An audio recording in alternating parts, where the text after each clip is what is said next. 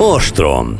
Tarjányi válaszol. A háború legfrissebb hírei, taktikai elemzés, logisztikai analizálás, a haderő felmérése. A stúdióban Tarjányi Péter biztonságpolitikai szakértő felel a hallgatók minden kérdésére.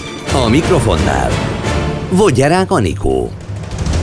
Köszöntöm Önöket a szerkesztő Szabó Betti nevében is, és kivételes adásunk van, hiszen az egész nap egyébként nyilvánvalóan itt a Spirit fm ahogy hallhatták, hogyha követtek minket, a háborúról, a háború évfordulójáról szólt, különböző aspektusból közelítettük meg a témát. Kerekasztal beszélgetések is voltak, és tényleg minden oldalról próbáltuk átvenni azt, hogy mi történt az elmúlt egy évben, és hát az Ostrom című adásunknak ez a lényege ezért született, úgyhogy az Ostromban is egy extra külön kiadással készültünk, és Kunce Gábort köszöntjük körünkben, nagy szeretettel köszönjük, hogy elfogadta meghívásunkat. Jó estét kívánok, köszöntöm a Spirit Rádió hallgatóit. Akire ugye azért gondoltunk, amikor beszélgettünk arról, hogy szeretnénk vendéget hívni. Most egy két órás adásunk lesz az első órában, beszélgetünk majd közösen, és aztán majd megyünk a szokásos formátumban Tarjányi Péterrel, akit szintén köszöntök Én a stúdióban, bocsánat, mert csak itt bólogatok neked. Mert hogy pont abban az időszakban volt belügyminiszter, amikor szintén a szomszédunkban zajlott konfliktus, háború, mészárlás, ugye a szerb délszláv háborúról van szó, tehát gyakorlatilag egy olyan ember, aki első kézből megélte azt, hogy milyen az, amikor Magyarország szomszédjában baj van. Hát azért nem hasonlítható persze az, az akkori időszak a mostanihoz, és nem is az én időszakomban történt csak, hanem már azt megelőzően talán emlékeznek a rádió hallgatók a Kalasnyikov botrányra, amikor fegyverrel láttuk el a horvát védőket. Csak mondanám, hogy milyen az, amikor mi nem adunk fegyvert a szomszédoknak, vagy amikor adunk fegyvert a szomszédoknak. Az egy nagyon kemény időszak volt, Szerbia, Horvátország egymásnak ment, és hát azt lehet mondani, hogy egyik fél sem válogatott az eszközökben. Kétségtelen, hogy a durvább atrocitásokat a szerbek követték el. Abban az időszakban, amikor én belügyminiszter voltam, akkor volt egy olyan, hát meg nem erősített, megerősített hírszerzői jelentés, hogy azt tervezik a szerbek esetleg, hogy Magyarország területén keresztül támadják hátba Horvátországot, és ez okozott hát némi izgalmat persze egyrészt a politikában, másrészt a déli határaink mentén, és ezért aztán erre reagálni kellett. Abban az időben még volt az országnak határőrsége, és a határvadász századokat oda kellett vezényelni a határ mellé, és ugye heteken, hónapokon keresztül ennek figyelembe véve, ennek figyelembe vétele mellett hát folyt a politika is, mert ugye miközben erről a nyilvánosság előtt nem nagyon esett szó, de a háttérben ez egy rendszeres napi téma, a vizsgálatok, jelentések, tervezgetés, tehát egy, egy meglehetősen komoly háttérmunka folyt közben, aztán végül is szerencsére ez az esemény nem következett be. Fogunk még erről az időszakról beszélni, hiszen egyébként neked is volt akkor feladatod, bőven majd elmondod, hogy éppen milyen szerepkörben, és mi az, ami ebből mondjuk nem titkos, és elmondod, hogy milyen feladatok voltak. De mégiscsak ugye az ukrajnai háború évfordulója kapcsán beszélgetünk egy évvel ezelőtt. Milyen szituációban, hogyan értesült arról, hogy kitört a háború, és milyen, mi volt az első reakciója? Fölkelt, elolvasta a híreket, vagy, és mit, mi? Most megint kicsit korábban kell kezdenem, úgy látszik ma ez egy ilyen nap. Ugyanis, Ugy, ugyanis ugye lehetett tudni, hogy vonultak fel a oroszok Belarus határán, illetve hát más ukrán határszakaszokon is csapat összevonások voltak. Ez elkezdte érdekelni az embert, és akkor elkezdtem nézni, hogy mit mondanak a szakértők. A szakértők szinte egyöntetően mind azt mondták, hogy de hogy fogja megtámadni Oroszország Ukrajnát, ez csak egy erődemonstráció, valamit figyelmet, vagy valamit el akarnak vele érni, és aztán amikor Orbán Viktor visszajött Putyintól, ugye emlékszünk, ez volt az a látogatás, ahol egy futballpálya két végén ültek, és úgy beszélgettek egymással, akkor ő is elmondta, hogy szó sincs arról, hogy megtámadták. Mert hogy neki ezt mondták. Ez, mert természetesen, hát gondolom azért nem ő találta ki magától, és ettől kezdve tényleg így van, hogy az emberben volt egy olyan, hogy jó, jó, hát nem olyan jó, ha ott vannak a csapatok, de hát nem lesz semmi, és ehhez képest ébredtünk arra, hogy elindult a háború.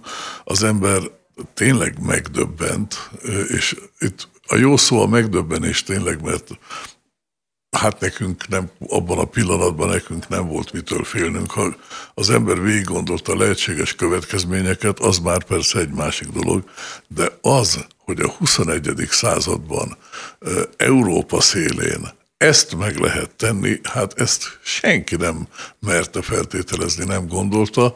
Aztán amikor megjöttek a hírek azonnal egyébként, hogy miket művelnek a, az orosz csapatok, hát akkor aztán kész volt az ember tényleg, és megjegyzem, azóta sem tudjuk ezt igazán feldolgozni. Ilyenkor átfut az ember agyán az, hogy egyébként nyilván egykori belügyminiszterként, hogy milyen intézkedések kellenének, hogy mégiscsak a szomszédunkban zajlik valami. Öm, nem. Nem, ennyire azért nem, ennyi, szóval nem. De, azért, Jó, de ez, azért, nincs a belügyminisztereknél, mint mondjuk de, az újságíróknál, hogy nézek egy filmet, és hopp, itt van egy vágási hiba? Hát a vágási hibákat láttam én is, de nem, szóval így nem működik azért persze a dolog, de azt tudom, hogy annak idején milyen mozgósítási tervek voltak, milyen csapatok, milyen bizottságoknak kellett azonnal létrejönniük, milyen jelentéseket kellett bekérni.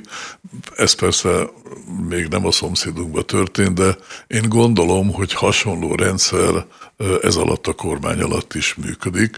Nyilván van nemzetbiztonsági kabinet, az nyilván azonnal összeült, az meghatározta a különböző területekre a feladatokat, és ez ez egy kicsit elválik a politikától, a politika persze erősen presszionálja, de valójában ezeken a helyeken azért ott van még a szakma is. Tehát ott, ott az összes információ birtokában beszélnek a szakemberek, aztán a politika ebből valamilyen döntéseket hoz, és egy másik valami az, amit kommunikál a emberek felé. Nagyon ingattad a fejedet, Péter. Nem, hát ugye az a, az a része, és Gáborral egyetértek, tehát, hogy vannak bizonyos protokollok, amiket az ország már nem tudom, 30 éve vagy 35 éve ö, ö, követ.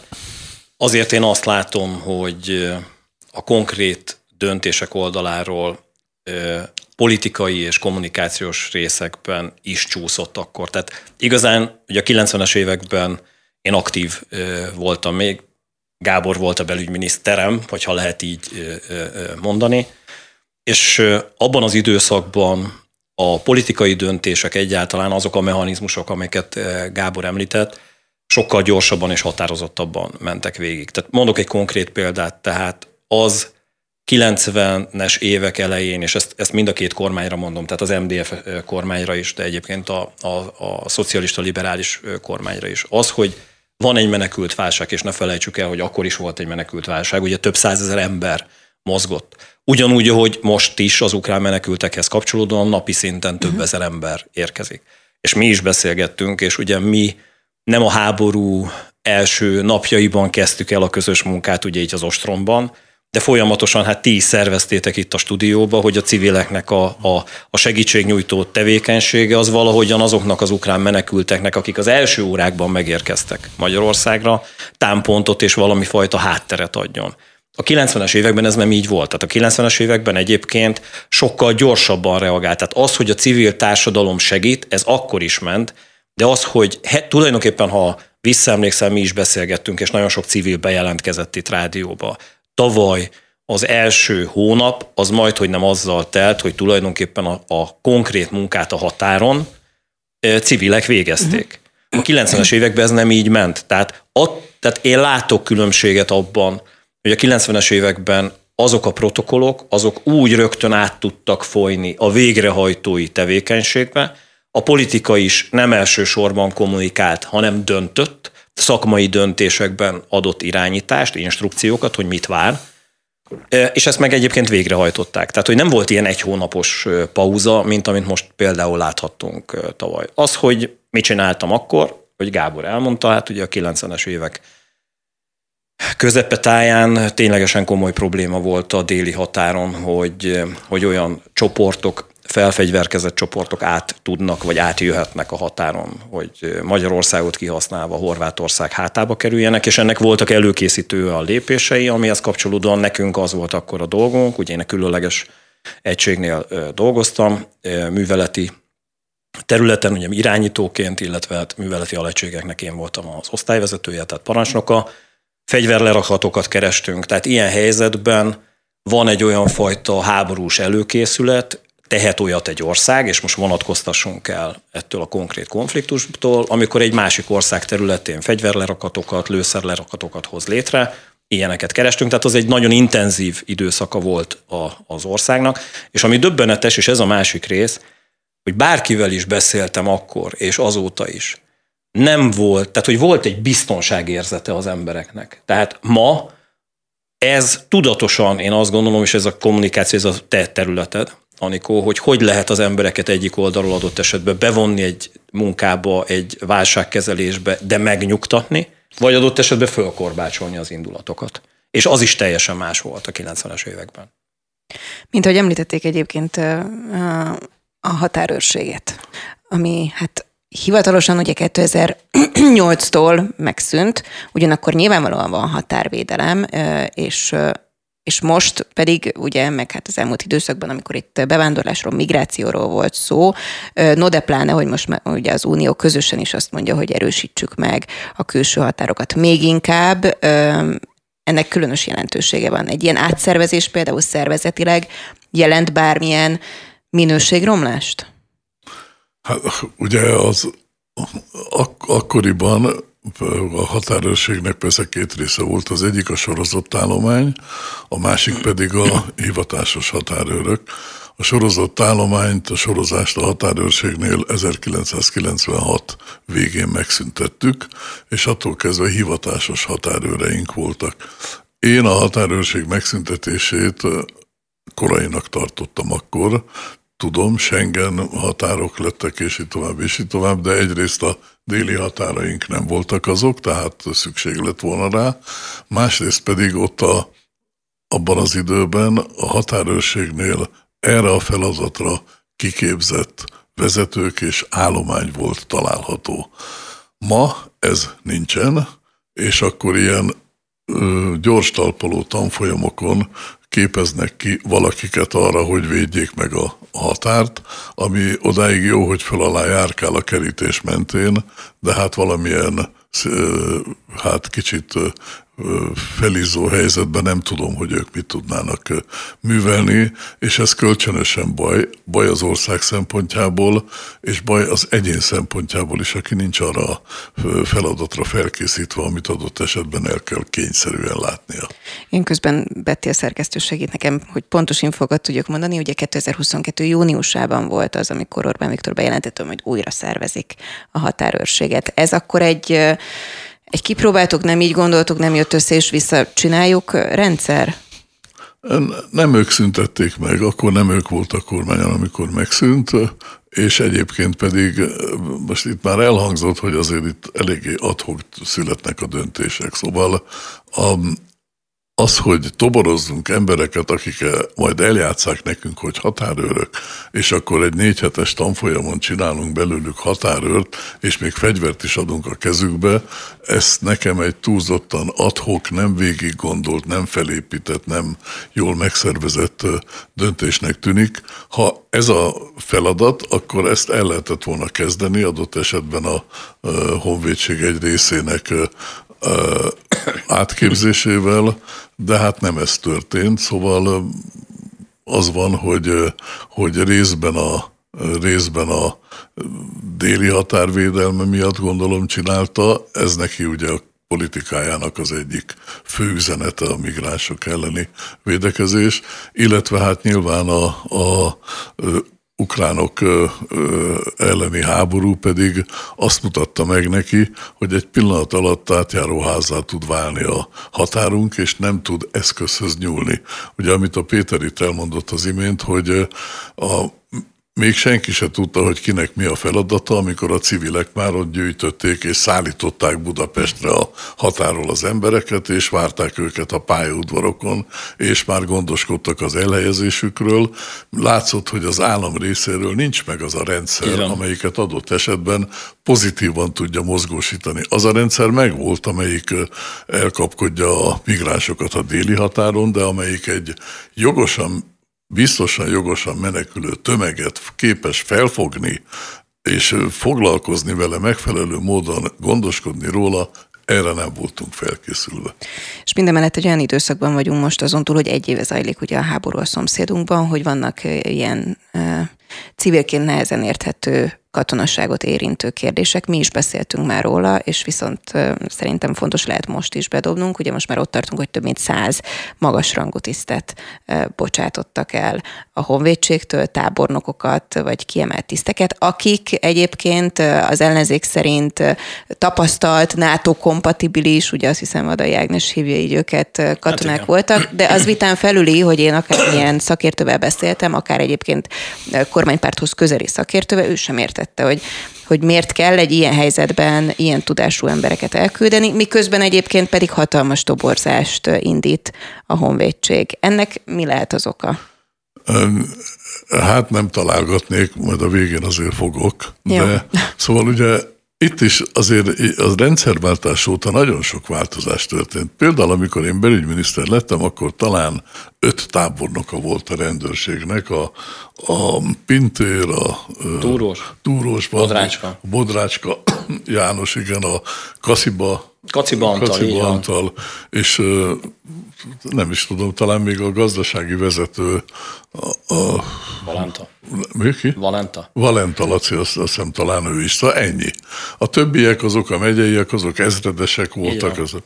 Na most Hát azóta már a hadsereg esetében ez különösen jellemző, hogy háttal így eldobok egy követ, akkor nagy valószínűséggel eltalálok egy tábornokot, de ennek oka van. Ez, ezt, ezt sikerült így felépíteni, mindenki a saját embert, akit szeret, azt kinevezte gyorsan tábornokká.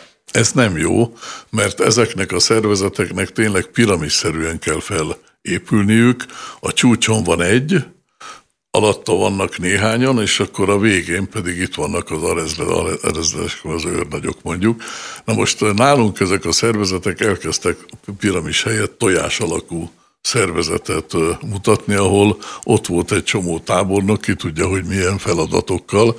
Nyilván ezt akarja megoldani, de ennek ez nem a megoldása, hogy 45 év, 50 éves embereket elzavarunk, olyanokat, akik egyébként a hazavédelmére nagy szavak tették fel az életüket, erre képezték ki őket, és azt gondolták, hogy ezzel fognak majd nyugdíjba menni. És most lehet azt mondani egy 50 éves embernek, hogy lehetővé tettük számodra, hogy keres magadnak a civil életben foglalkozást, de, vagy elfoglaltságot, de hát nem fog be. Jó napot kívánok, fogja mondani a fővárosi önkormányzatnál, jöttem ide önökhöz. Biztonságpolitikai szakértőnek. Hol, van, hol vannak a páncélosaik, mert én páncélosokat tudok irányítani, szóval abnormális. Nem kellett volna ennyire feldúzasztani, ha már feldúzasztották, akkor tudomásul kellene venni, és egy emberségesebb megoldást kellett volna találni de akkor se olyat, ahol a legértékesebb embereket küldik el. Olyanokat, akiket ők neveztek ki januárban valamilyen magas pozícióba, majd februárban közölték vele, hogy viszont látásra el lehet menni. Ez biztos, sőt, azt hallottam, beszéltem egy magasrangú, volt magasrangú katonával, hogy ráadásul vannak olyan csapattestek, ahol már elküldték a ezredest is, meg a tábornokit is, és őrnagyok vezetik havi megbízással, hogyha most hirtelen valamit kellene a hadseregnek csinálnia, nem lenne rá képes. Sőt, tovább megyek, azt hallottam, hogy a Putyin ugyanezt megcsinálta a saját hadseregével odahozott egy haderőfejlesztési minisztert valamikor a 2010-es évek második felében, azzal, hogy modernizálja, alakítsa át a hadsereget. Ugyanezzel a tojás alakú szervezettel találta magát szembe, és ő is így süty kirúgta a tábornokokat, és erre is többek között vezetik vissza, hogy ennyire szervezetlen és ennyire tehetetlenné vált a orosz hadsereg. Ennek állítólag van egy ilyen következménye is többek között, Nálunk szerencsére nem kell a hadseregnek kijönni a laktanyából, még. mert nem, még, mert nem biztos, hogy könnyedén megtalálnák a kiáratot most. Van valóban egy ilyen hasonlóság egyébként? Az én, én, én azt gondolom, hogy igen, van. Annyiban pontosítanék így a kérdésed kapcsán, és akkor így visszautalva. Tehát Betty egyébként, hogyha megnézné, egyébként az, hogy 2022. júniusában bejelentette Orbán Viktor, hogy határvadászokra van szükség, uh-huh. három vagy négy évvel korábban is bejelentette ezt, és akkor is elindult egy ilyen program, és ahhoz kapcsolódóan már akkor fölvettek több mint 3500 határvadászt, és itt van igaza a Gábornak, hogy azok a határvadászok nem mentek le a határra, hanem tulajdonképpen valahol rendőri beosztással városokban dolgoznak, mert egyébként rendőrből is kevés van. Tehát, hogy ez a tavaly júniusi kijelentés, ez egy óriási beismerés volt, hogy az a fajta határrendészeti tevékenységi forma, amire egyébként az országunknak szüksége lenne, nem lett jól fölépítve, és egyébként nem is végzi jól ezt a fajta tevékenységet, hiszen nincs elegendő ember. Tehát ez az egyik rész. A másik a hadseregre vonatkozóan több megszólalást hallottam egyébként ellenzéki politikusoktól, és van egy dolog, amit hiányoltam, és ez nem az elmúlt nyolc évezés, hanem az elmúlt tizenkettő. Tehát, hogy az a hihetetlen, hogy azoknak az embereknek a 90%-a, akiket eltávolítottak, az elmúlt 12 évben lett tábornok. Tehát ezeket az embereket Fidesz kormányzat ideje alatt emelték ki, kaptak olyan képzéseket adott esetben, és ezt teljesen jó értelemben mondom, nagyon komoly nyugati katonai iskolákban, akadémiákon, West Pointban, Sandhurstben, tehát a briteknél, ugye, amit előtte említettem, az az Egyesült Államokban van, és egyszerűen nem arról beszélünk, hogy olyan káderekről lenne szó, akik most idézőjelben, és szerintem a hallgatók, nézők értik, hogy ilyen ejtőernyősök lennének, uh-huh. tehát hogy valahonnan érkeztek, és valakinek a valakie is elhelyezték a rendszerben. Nem. Kiképzett, fölkészített emberek, akiknek az életkora az elmúlt 12 évben 45 évhez jutott el, 45 és 50 év közé.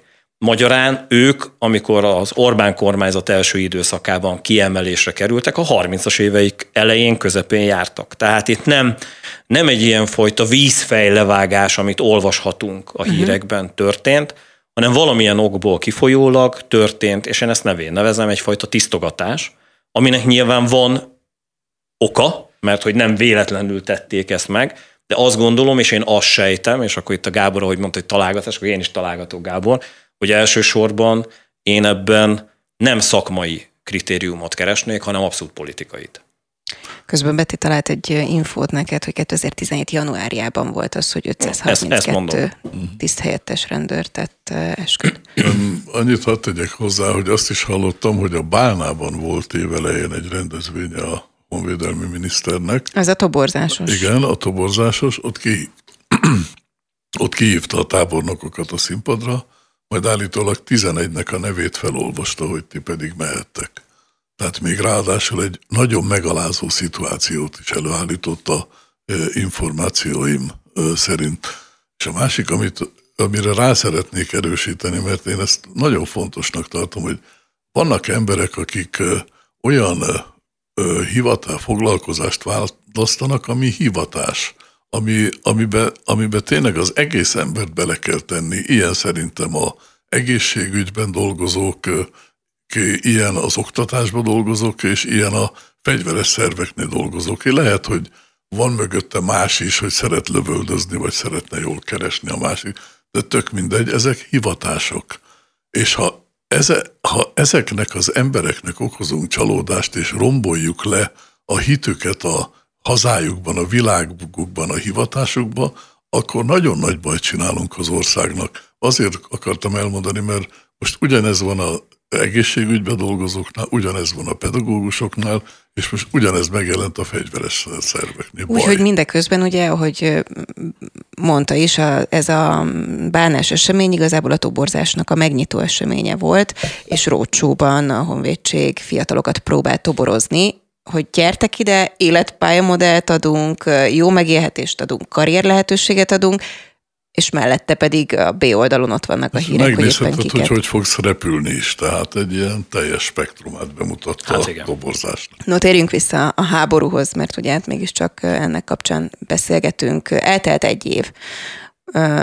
Péterre majd a következő egy órában úgyis bőven ki fogjuk Jó. beszélni. De hagylak szóhoz jutni ne, téged ne, is, bocsánat, ne, csak mondom, hogy, te, hogy hossza most ne fejtsük ki, de az egy év alatt egyébként, hogyha tudjuk röviden összefoglalni, mert mondom, lesz úgyis majd egy óránk, hogy ezt kibeszéljük, hogyan látják, hogyan látod, mi volt az íve ennek a háborúnak. Ugye először arról beszéltünk, hogy nem lesz ilyen, aztán, hogy hú, ez megtörtént, de villámháború lesz, aztán, hogy jó-jó, de majd nyáron, vége lesz, jó-jó, majd télen, amikor jön a fagy, és most pedig már mindenki arról beszél, sőt a nagy politika is, hogy, hogy évekig tartó elhúzódó háborúra kell készülnünk a szomszédban.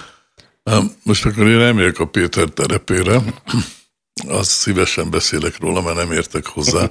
Szóval tényleg így van, hogy mindenki, az egész világ egyébként azt gondolta, hogy ez villámháború lesz. Csak hadd emlékeztessek arra, hogy Bidenék felajánlották Zelenszkijnek, hogy küldenek egy repülőgépet, és elmenekülhet. De akkor hangzott el az a híres mondata, hogy nem fuvarra, hanem fegyverekre van szükségem. szükségem. Így van. És, és utána mindenki meglepődött, hogy nem működik a dolog. Kiderült, hogy a oroszok utánpótlás vonalai nem működnek, kiderült, hogy a egésznek a megszervezése nem működött, és kiderült, hogy az ukránok pedig elkezdtek egy emberként beállni a hazájuk mögé, nem az Elenszki, a hazájuk mögé. Ma már a közvéleménykutatások szerint 85-90 százaléka az ukránoknak azt mondja, hogy a teljes győzelemig kell igenis harcolni, és nem lehet feladni.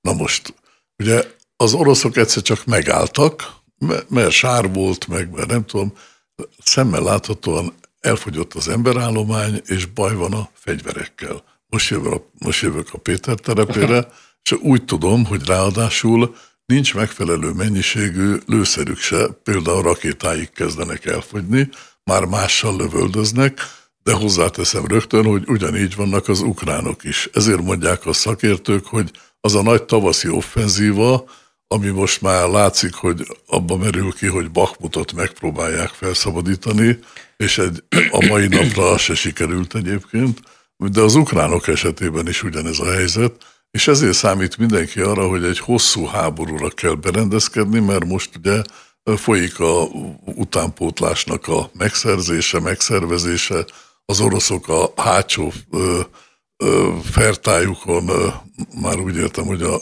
távolabbi területeken mozgósítanak, tehát próbálnak még százezreket ide csoportosítani, az ukránok pedig a technikai fölényüket próbálják megbiztosítani.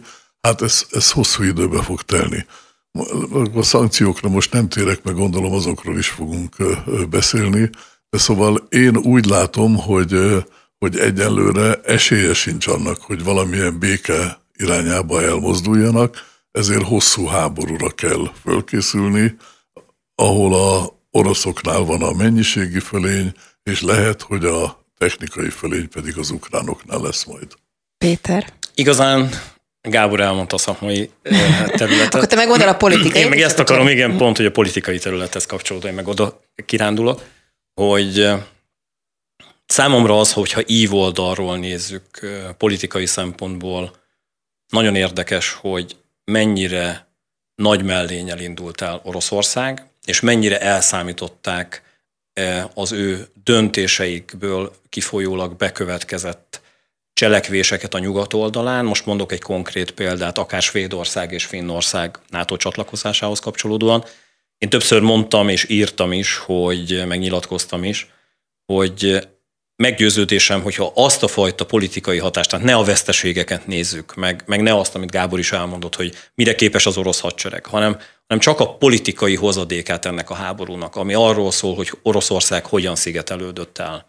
Ugye most volt az elmúlt 24-36 órában ugye egy döntés az ENSZ-ben hogy hány ország ítélte el az egyéves évforduló kapcsán azt, ami itt történt. És miközben arról beszél mindenki, hogy Kína azért barátkozik Oroszországgal, Kína is nem úgy foglalta állást, hogy Oroszország mellé állt, hanem tartózkodott. Nyilván ez a tartózkodás, ez egy súlyos valami. De egyébként az ENSZ-ben szereplő országoknak közel 80%-a azt mondta, hogy ez elfogadhatatlan, amit Oroszország tett. Ez az egyik dolog. Tehát ezzel nem számolt abszolút Oroszország, és azzal sem, hogy összekovácsolódik ennyire a nyugat. Tehát ha összehasonlítjuk, és ebben piszkosul elszámolták magukat, hogy 2014-ben, amikor a Krim anektálása megtörtént, hallgatólagosan azért a nyugat ezt lenyelt. Tehát most én ezt nem tudom másként mondani, szerintem Gábor ezt jobban el tudja mondani adott esetben politikailag, hogy ezt miért tették, vagy miért nem tették de igazán történtek szankciók, de áttörés és olyan fajta retorzió, amiben beleremegett volna Oroszország nem lett. Sőt, félig meddig én azt mondom, hogyha, hogy nem erős kijelentés az, amikor azt mondjuk, hogy azért úgy picit súgtak az ukránoknak, hogy ezt azért nyeljétek le ezt a békát, különösen a Krimfélszigetre gondolok. Ez most nincs így. Tehát az, amikor az Egyesült Államok elnöke a NATO országok vezetői miniszterelnökei, az Európai Unió abszolút azt tudja mondani, hogy Oroszországnak, hogy eddig és ne tovább, ebből nyilván egy hang hallatszik ki, ez Magyarország, szerintem ez, egy, ez az egyik legnagyobb tragédiája most az elmúlt egy évre vonatkozóan az országunknak, tehát Magyarországnak. Ez, ezt megint nem gondolta Putyin. Egy olyan tudatos tevékenység, és ezt végigbeszéltük hírszerzési oldalról, gazdasági oldalról, hogy fölépítették, hogy hogyan fonják körbe Európát. Hogyan fogják majd tulajdonképpen politikailag, katonapolitikailag, diplomáciailag manipulálni Európát, és hogy Európa erre azt mondta, hogy nem, és szembe mert szállni Oroszországgal. Tehát én ezért mondom, hogy miközben különböző szintjei vannak ennek a háborúnak, az első szintje az nyilván az orosz-ukrán konfliktus konkrétan a harcmezőn, de ennek a következő szintje abszolút az, hogy Európa mire mond nemet, és hogyan küzd Oroszország ellen, és az ellen, hogy, hogy egyszerűen minket, európaiakat ne lehessen terelni, befolyásolni, és egy külső hatalomnak ö, ö, irányítani a bennünket. És hát nyilván ennek van nagyobb, tehát amiről beszéltem, Kína, India, Egyesült Államok ö, ö, és Oroszország, és hát a, a legmagasabb szint az, amikor arról beszélünk, hogy mik az értékeink hogy a nyugat arról beszél, és joggal beszél arról, hogy elfogadhatatlan. És, ebb, és erről szól a nyugat ö, tudása az elmúlt 70, 80 vagy 100 évre vonatkozóan, hogy autoriter rendszereket nem tűrünk el, és nem engedjük azt meg, hogy egy országot így egy idegen hatalom lerohanhasson. Ez. Mennyiben változott Magyarország helyzete a háború kapcsán. És itt gondolok egyébként egyrészt nyilván a belpolitikát, azt, hogy most a választást ezt áttematizálta, és sokak szerint, vagy legtöbbek szerint ennek köszönhető az újabb kétharmad, ezt most így elengedném, mert ezt politikai elemzőkkel sokszor át szoktuk beszélni. De sokszor érte ugye az a kritika Magyarországot kívülről is, és belülről is az ellenzék részéről, hogy egyfajta hintapolitikát művel a kormányzat, hogy hogy orosz barátok vagyunk, hogy, hogy nem jó oldalon állunk, kell -e egyáltalán valakinek az oldalán állni, és ugye az utóbbi időben azt tapasztalhatjuk, hogy, hogy Orbán Viktornak az lett a kommunikációja, ez az évértékelő beszédében is elhangzott egyébként, hogy körülbelül mi vagyunk az egyetlenek már Európában, akik a békepártyán állnak. Most pont előttem van egy tegnapi Twitter posztja, amelyben ugye arról ír, hogy Oroszország nem nyerhet, mert az egész nyugati világ felsorakozott Ukrajna mögött, ugyanakkor Oroszország atomhatalom, és egy atomhatalmat nem lehet sarokba szorítani, mert az nukleáris háborút robbanthat ki, tűzszünetre, béketárgyalásra van szükségünk minél hamarabb, annál jobb. Szóval változott-e az álláspont, és hogyha igen, akkor miért? Hát egyrészt tetszett említeni a hintapolitikát. Most a hintapolitikánál a hinta hol ide lenki, hol oda lenki. A mi hintánk állandóan egy irányba lenki, ezek az oroszok, és nem lenki a másik irányba. Ennek az a következménye, hogy Magyarország megítélése drasztikusan és negatívan változott meg az elmúlt egy évben. Csak gondoljunk arra, hogy a V4-ek különböző politikusai, az új cseh elnök, a korábbi szlovák külügyminiszter, vagy a lengyel miniszterelnök újabban miket szokott mondani Magyarországgal kapcsolatban, miközben egyébként a V4-eknek az egyik stabil és nagyon megbecsült tagja voltunk, de ugyanez Most már azt mondják, hogy V1. Hát igen, ugyanez a, ugyanez a helyzet az Európai Unióban azért látni időnként azokat a képeket, ahol a magyar miniszterelnök ücsörög egyedül az asztalnál, és nem nagyon lép oda hozzá ö, ö, senki, és ez egyszerűen ez, ez nem jó. A hintapolitika hasonlat azért sem az igazi, mert mi egy közösségnek vagyunk a tagjai, az Európai kettőnek, pontosabban az Európai Uniónak és a NATO-nak. Az egyik biztosíthatja a gazdasági felemelkedésünket, a másik biztosíthatja az ország biztonságát. Most ilyen körülmények között az, hogy a miniszterelnök rendszeresen olyan beszédeket tart, olyan megjegyzéseket tesz, és olyan javaslatokkal áll elő, amelyek Putyint ö, ismétlik adott esetben, vagy mindenképpen az oroszoknak kedvez, ezek nagyon rosszak, nagyon, nagyon negatívak az országunk szempontjából, már pedig ma ez a helyzet. Az pedig, amikor azt mondja, hogy mi vagyunk a egyedüli békepártiak, hát egyszerűen egy szemenszedett marhaság, mert mindenki békét szeretne, csak senki nem akarja tudomásul venni, hogy ennek az legyen az ára, hogy engedjük, rohanják le a ukránokat, töröljék el a ukrán politikai rendszert, legyen egy csatlós állama Oroszországnak, és elhallgatnak a fegyverek, és béke lesz. Az egész nyugat azt mondja, hogy ilyen áron nem kell, egyrészt, másrészt pedig ezzel nem lenne béke, hanem menne tényleg a tovább. Hát nézzük meg Moldovát, ott vannak már a határon, most békefenntartóknak hívják ő, ő saját magukat. Amikor Orbán azt mondja, hogy béke és fegyverszünet, akkor blöfföl, blöfföl, és nem hajlandó arra gondolni, hogy ki, áll, ki mert volna állni 56-ban a pesti srácok elé, akik az utcán harcoltak kockáztatva az életüket, hogy gyerekek, állj, fegyverszünetet javasolok. És közben jöttek a tankok és lőttek. Hát eszemen dolog, ugyanis nem, senki ma még nem tudja elképzelni, hogy hogy lehet megkötni a békét akkor, amikor az egyik oldalon az ukránok meg vannak győződve, hogy nyerni fognak és megtisztítják a területüket, nehéz elképzelni, hogy például a krímtől meg tudnák az oroszokat tisztítani, sőt, még az is nehéz, hogy azt a szárazföldi koridort vissza lehetne venni, amit elfoglaltak.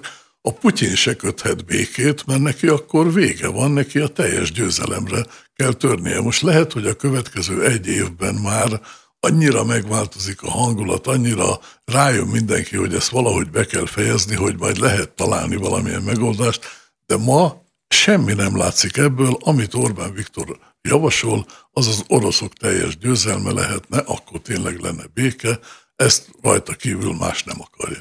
Igazán én egy példát hadd hozzak. Egy kicsit visszaugrunk az időbe. Tehát, hogy milyen hatása van egy ilyen fajta beszédnek. Annak idején Gábor is beszélt, tehát ugye belügyminiszterként, és amikor ott voltunk a, a végeken, tehát és a déli határ környékén dolgoztunk, teljesen egyértelmű volt a politikai vezetés oldaláról, és a politikai vezetés felé, tehát a politikai vezetés a szakmai vezetés felé történő kommunikációjában egyértelművé tette azt, hogy hova tartozunk. Tehát az, amikor te dolgozol valahol, és tényleg az életedet kockáztatod, mert hogy olyan munkát végzel, és egyszerűen megmondják azt, hogy hova tartozol, kiben bíz, kiért küzdesz, akkor egyértelmű a helyzet. Ma Magyarországon ez nincs így. És ezért veszélyes a kettős beszéd, amit egyébként a Gábor mondott, mert hogy mert hogy a katonáink, a rendőreink, a titkosszolgáink nem tudják eldönteni. Tehát egyik oldalról, tehát a 90-es években még annyiban is volt, más volt a helyzet, hogy akkor egyébként mondhattátok volna azt, hogy hát, mert akkor még nem voltunk se NATO tagok, se Európai Uniós ö, ö, tagok, hogy, hogy ebben egyfajta ilyen ö, lazább beszéd abszolút belefért ö, volna. Ma amikor ezeknek a szövetségeknek mind-mind a tagjai vagyunk, aláírtuk azoknak az alapokmányait, az EU-ból gazdasági támogatást kapunk, a nato keresztül biztonságunkat szavatolják, képezik az embereinket, felszereléseket kapunk. Innentől kezdve ebben a rendszerben úgymond a klubból kibeszélni, és azt mondani, hogy a 27 ország, most vegyük az Európai Uniót, volt tulajdonképpen egy ország az, amelyik tudja a tutit. És ez Magyarország. De ezen belül is egyébként Magyarországon egyetlen politikus az, aki tudja a tutit, Orbán Viktor. Ez, ez eleve vicc, mert, mert azt érs, hogy Hát van rajtuk kívül még 26. Tehát most ezt tényleg azt gondoljuk, hogy 26 emberrel, tehát legalább azokban az országokban is szerintem van legalább egy ember, aki érti, hogy miről szól ma a világ, és az összes, annak összes történése. És mind a 26 ember téved, és mind a 26 ország téved. Mert hogy ezek az országok mind azt mondták el, amit egyébként Gábor összefoglalt, hogy Oroszországnak eddig és ne tovább. Tehát ez az, ami számomra szakmailag érthetetlen, és ez, amit volt műveleti tisztként, borzasztó lehet azoknak az embereknek, akik most itthon ebben a rendszerben hasonló területeken dolgoznak.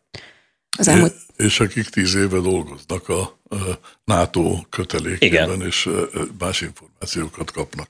Az elmúlt egy évben az egyik leg több kérdést itt a műsorban is nyilvánvalóan arra vonatkozóan kaptunk, hogy kell-e attól tartani, hogy átterjed egyébként Magyarországra ez a háború, illetve kell-e atomháborútól félni. Kíváncsi vagyok, hogy ma egy évvel a háború elindulása után mi a véleménye, véleményed erről, illetve egyébként fel van-e készülve Magyarország bármilyen szempontból, hogyha ez esetleg megtörténne? Szerintem nem fog megtörténni. Hozzáteszem, hogy ebben a háborúban én eddig semmit sem találtam el, tehát ettől most nem kell megnyugodni, amit mondtam. De azért nem fog talán megtörténni, mert abban a pillanatban a NATO-val állnak szemben. És azért az egy másik tiszta, és ez a második kérdésre pedig az a válaszom, hogy Magyarország nincs erre felkészülve természetesen, de a NATO tagjaként abszolút felkészültek vagyunk. Tehát, Tehát nincs felkészülve, de nem is kell, mert igazából ne, megvan Nem, a nekünk nem. Hát ugye itt a, egyébként a hadseregünk fejlesztés az elmaradt a rendszerváltás óta a szükségestől tulajdonképpen sokkal jobban be lehetett volna integrálni a NATO-ba a magyar csapatokat, mert mert mondjuk logisztikában előre léphettünk volna, hiszen itt vagyunk Európa közepén, sokkal jobban lehetett volna minket hasznosítani, meg hát egyéb területeken is nyilván, de ezzel együtt is azt kell mondanom, hogy a NATO ernyő és annak az ötös cikke. cikke az megfelelő védelmet biztosít az országnak, és ezt tudják azok is, akiknek megfordulna a fejébe, hogy betegyék a lábukat Magyarország területére. Péter? Én az elején, amikor abszolút zűrzavar volt, és volt egy összeomlás Oroszország oldalán, ahol kiderült az, hogy a világháború nem működik, ahol a tábornoki kar rettegett attól, hogy ezt el kell mondani a Putyinnak.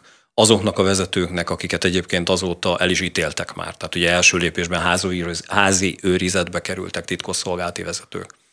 Azóta őket elítélték. Ez a katonai grémium gondolkodott azon, hogy taktikai atomcsapásokkal pillanatok alatt eldöntse ezt a háborút. Tehát amikor mi beszélgettünk, tehát volt egy időszak, és azóta ez nyilvánosságot is kapott, hogy egyébként ezen gondolkodott Oroszország. Ebben volt politikai oldalról, tehát például Medvegyev oldaláról egy nagyon erős kartcsörtetés, hogy ez, ez nem is lenne butaság.